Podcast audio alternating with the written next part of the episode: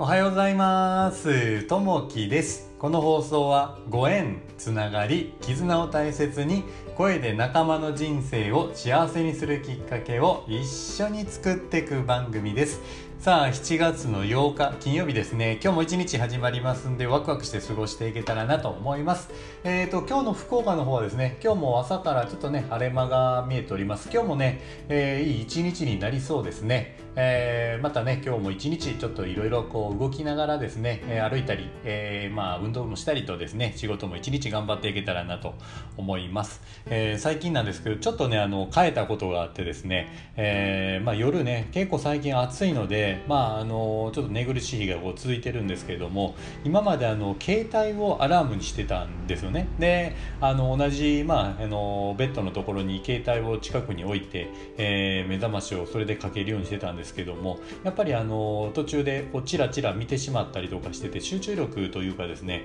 やっぱりこう深く寝れない時がこうあったんですけど、えー、やっぱそれって、まあ、話をいろいろ聞いてると携帯のせいでもあるなと、ね、そういった時に携帯をまああ、の同じ寝室に置かない方がいいということがあってで最近ちょっと1週間ぐらい携帯をですね別の部屋に置いてでそれでちょっとあの自分のベッドの部屋と、えー、携帯を置く場所をこう離すようにするとものすごいね睡眠が取れるようになってあの深い睡眠ができているのとあの、まあ、朝早く起きれるようになってるというのがありますね、えー、やっぱりこう携帯というのはやっぱり自分のところからこう離すとやっぱりね変化が起きるのであのすごいね、えー、睡眠には良いのかなとあ自分の近くから携帯を離してあげるということで良い睡眠が取れるのかなというところがあるので、まあ、そんなもねトライしながらちょっとあのチャレンジするのもいいかなというところあります。さあ、えーと、今日のね本題に入っていきたいなと思います、えー、今日のお話はですねその環境を整えるというとこですね、えー、7月はナスやオクラといった夏野菜が旬を迎える時期です。えー、美味しい野菜を育てるには土作りが欠かせません。土壌を良好な状態に保つには適正な酸性度や適度な肥料が必要です。野菜を育てる前から野菜作りは始まっていると言えるでしょう。土の状態は野菜の出来を左右します。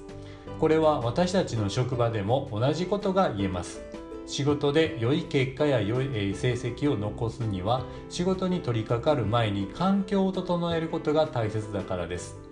例えば普段使用している机や引き出しはどんな状態でしょうか？整理されていると物の場所が一目でわかるとともにすっきりした気持ちで仕事に取り組めます。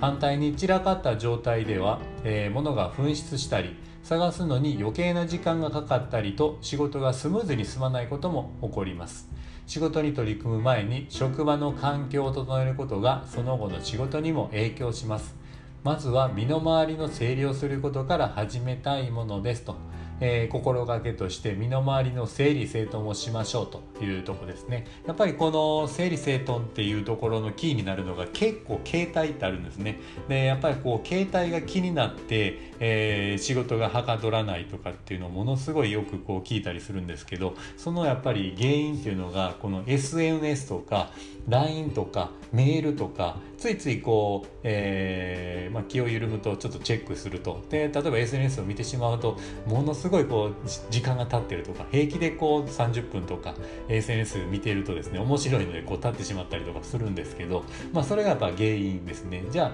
あ、あのー、この自分のマイルールを作ってみるとかっていうのをするとですね、えー、いいかなと。例えばこう集中したい時にはもう携帯を見ずに例えば45分間集中してみてで、えー、15分間ちょっと休みを取り入れるとかですね、えー、その間に、まあ、SNS を見たりとか、えー、すると。でまた新しい時間が来たらこうきっちり集中すると。一本に集中すると、えー、いうふうなことをすると、あのまあ、集中力が上がるのかなというところがあります。でやっぱこの、まあ、研究データとかもあるんですけど携帯を、えー、机の上に置いておくと集中力が、えー、欠けるというのがやっぱあるんですけど仕事中もねやっぱりあのデスクのとこに携帯を置いておくとどうしてもついつい携帯のところに手がいってしまったりとか集中力が欠けてしまうのでやっぱりそういったあの携帯は非常に集中力が欠ける原因でもあるしやっぱり、あの集中するためには携帯を離してあげるっていうのがいいのかなと。